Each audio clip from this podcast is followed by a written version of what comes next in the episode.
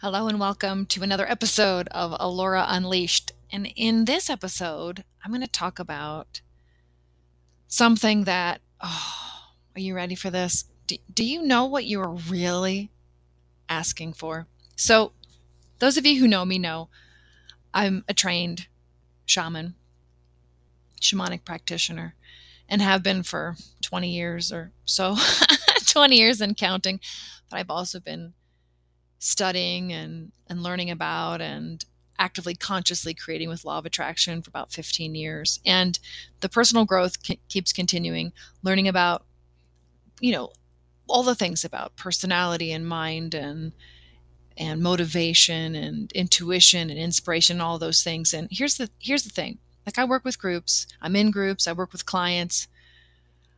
I want to ask you to take a moment, if you're at a place in your life where you're really wanting to manifest something that hasn't shown up, and I'm talking like a partner in life or financial relief or something to shift with your family, right? Something to shift with your relationship with yourself, something that's you're really, really needing and wanting.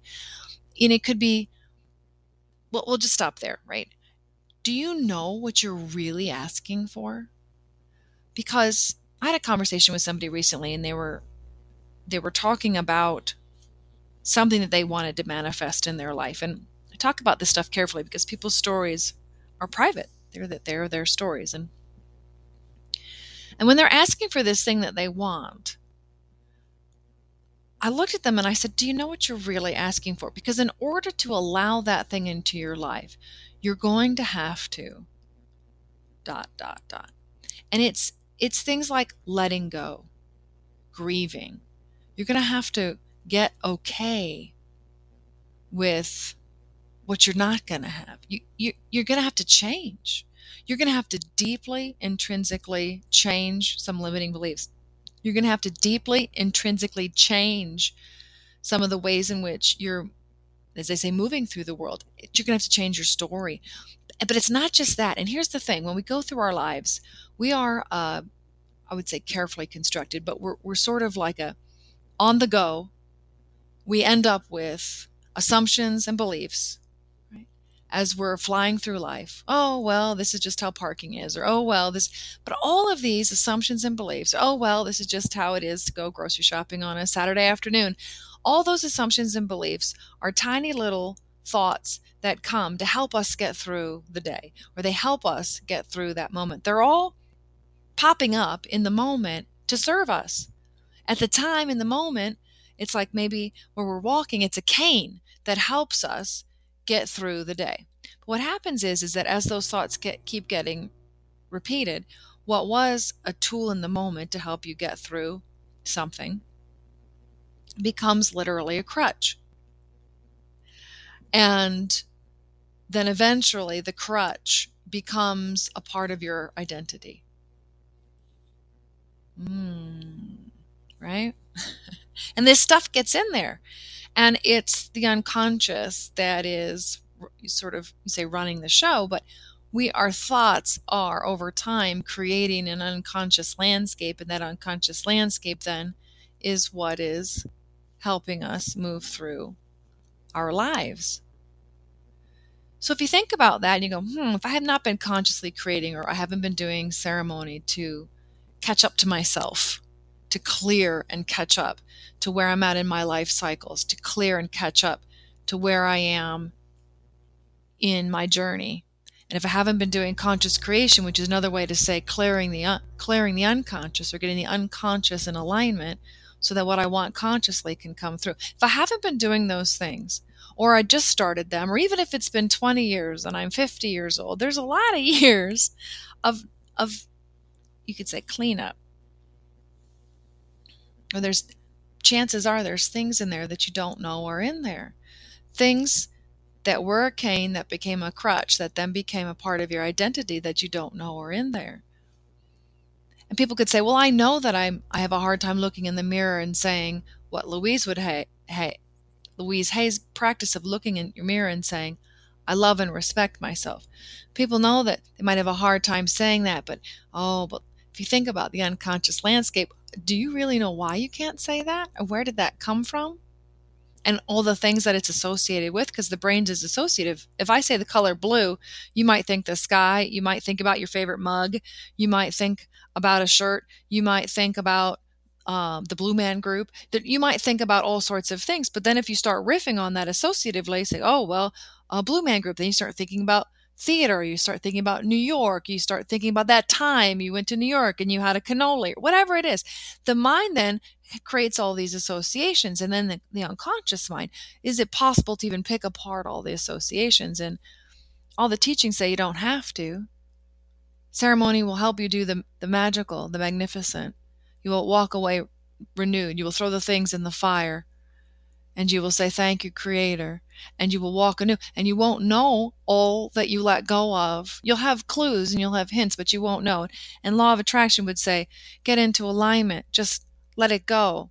But you don't even know all that you're letting go of. But that's the same thing. When you say, I really want to have financial abundance in my life, you may not realize that saying, oh, well, life is hard, but we'll get by with the pennies that we have, in that moment, was a thought that served you. It helped you stay strong that day, but eventually over time it became a crutch. And then somehow, perhaps, there is in the weave, in the interconnectedness of your unconscious, this whole system of thoughts like that that have then become part of the identity. So it's like an identity blanket. There's all sorts of fibers in that create this foundation of poverty consciousness. But here's the thing, to say, well, I just want to be abundant, I'm going to go from poverty consciousness to abundance consciousness. It's not one-to-one.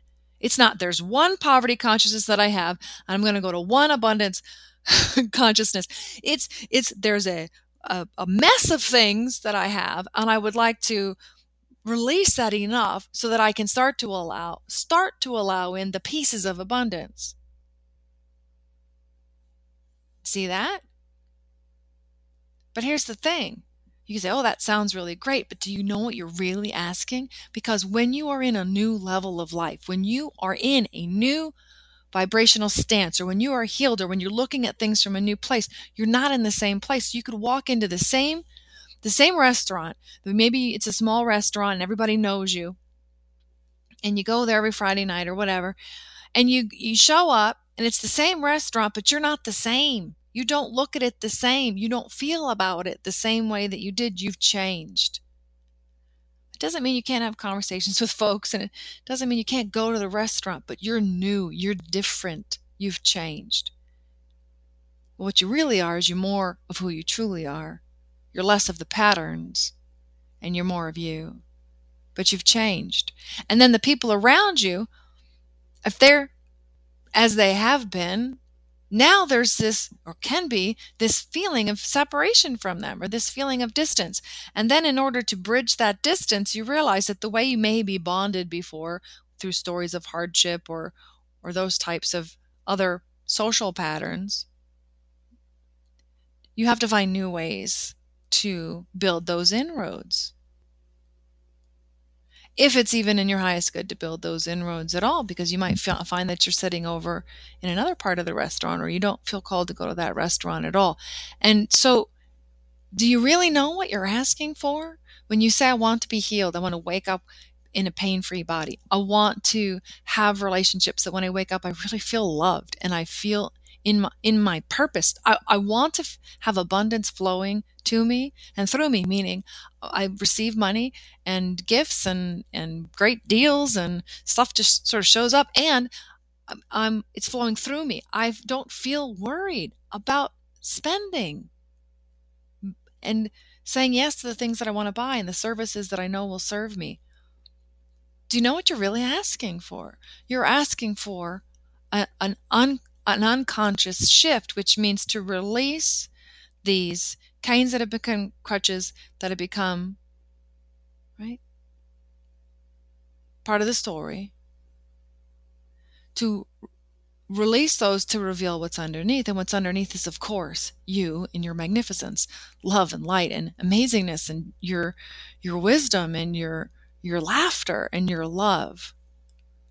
But what changes is your life. Now, you can't know exactly what it's going to really truly look like, because you can't really know exactly what it's truly going to feel like. You get hints. And as you go through it, that's what life experience does. Life experience allows you to move through it at a pace where you don't break apart. You literally don't break apart, but you maintain. I mean, you're all energy, right?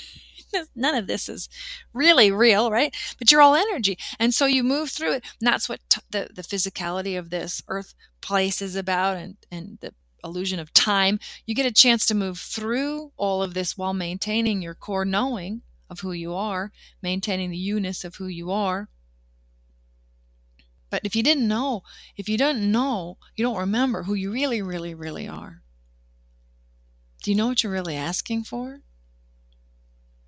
How many things do you want to have to give up? Now, I'm going to pause for a moment and say, where I'm at in my understanding of this, which is not at the beginning, but definitely not at the end of my journey, of course, in terms of personal growth. I'm always fascinated with how, when I go through a major shift like that, and I see demonstrated results, like massive changes in life, I always go, hey, I really am me. I'm still the goofy person who loves fantasy fiction. Like, I'm still me. I am still me. All of a sudden, I'm not like, oh, now I'm tending sheep somewhere in a remote place, and playing the wooden flute, like, or I'm running marathons. Never say never, but the core of who I am expresses itself. Although my intuition would say I'm like a person who's tending sheep on an island playing the flute, in that I have calm. I'm like a person who would run a marathon because I have beautiful, intuitive perseverance. Okay. I accept. But hear me out, right? You're going to be who you are, but you're going to have to journey through. You were going to have to journey through the gates of change. And the gates of change can include disorientation, grief, the feeling of loneliness, the feeling of not being understood, the feeling of not understanding yourself, the feeling of not knowing where you are, who you are, what's going on, which is why I always say, if you're going to go through true change, it's really helpful to have other folks to help you. Whether it's a coach or it's a community of other folks in the flavor that you like, shamanism, personal growth, law of attraction, some combination of it.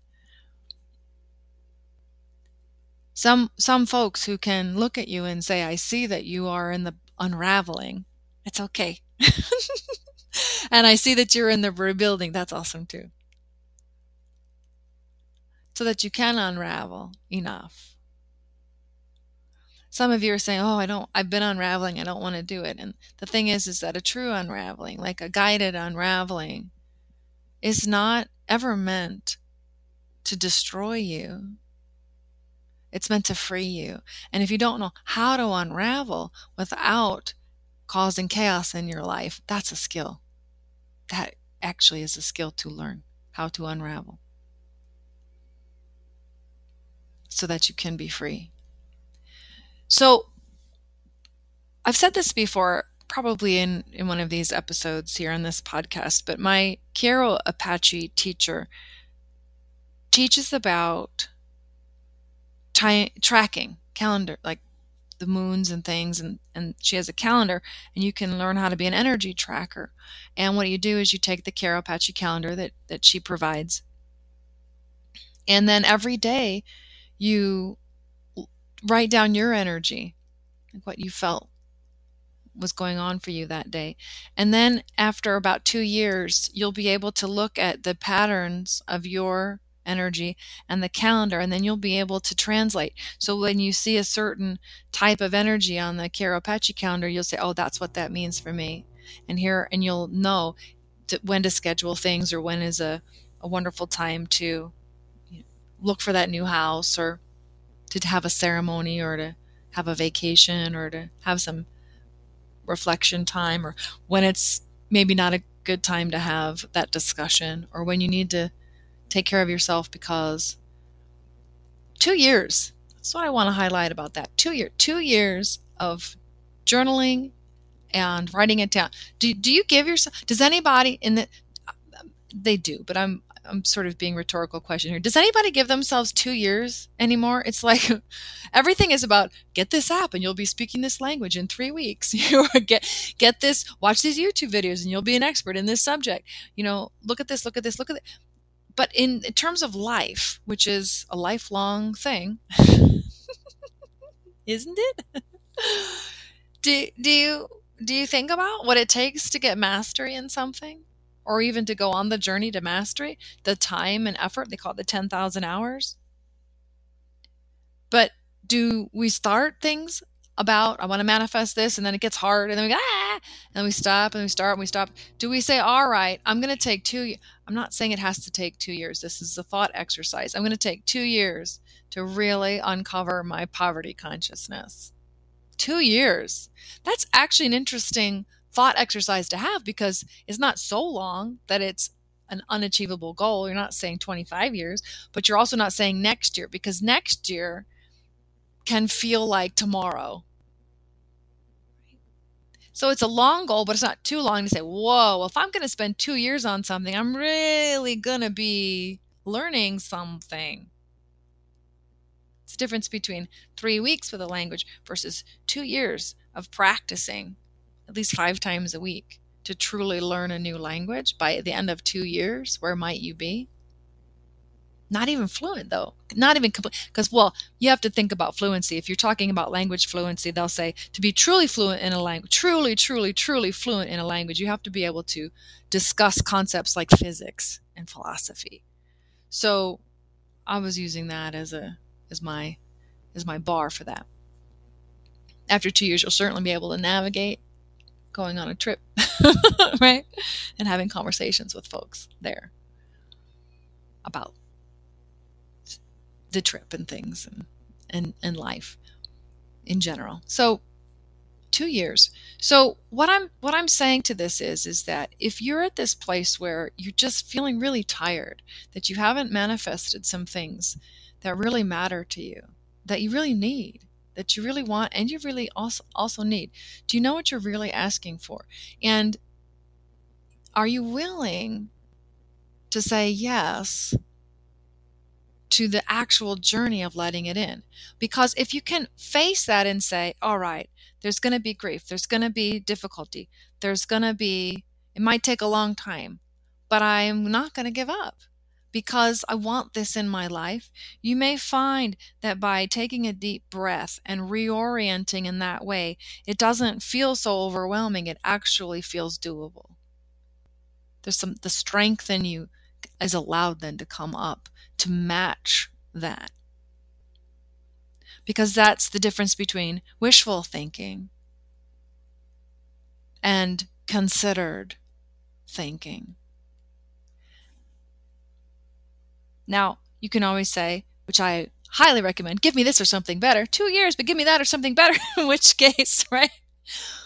But to step back and put that into that framework and say, I'm willing to change. I'm willing to let go. I'm willing to, I mean, I've gone through a change in the last number of months, that I'm in a place that I have dreamed about for so long. But I will be honest and say there was a lot of tears. I cried a lot. I was like, oh my gosh, the grief that's coming out of me. They talk about like the body wisdom and let in stuck emotions in the body. Well, things that they were ready to go, right? They had to come out, right? Oh, but I've learned how to. And I think one of the things I'm most pleased about in terms of spiritual growth is that I've let myself learn how to grieve and do the parts that don't usually make it onto the marketing for people like, join my program. And it's like, and you're going to feel awful, but just for a little bit. My hope and my intent, it's not a hope, my intent is sharing this with you is that you feel strong. You feel strong and capable and competent. And you look at your wants and you say, do I really want this? What am I really asking for? And the ones that still are lit up for you, you say, gosh darn it, I really can do this. I really, really can do this. And the strength reveals itself to you so that you are doing it.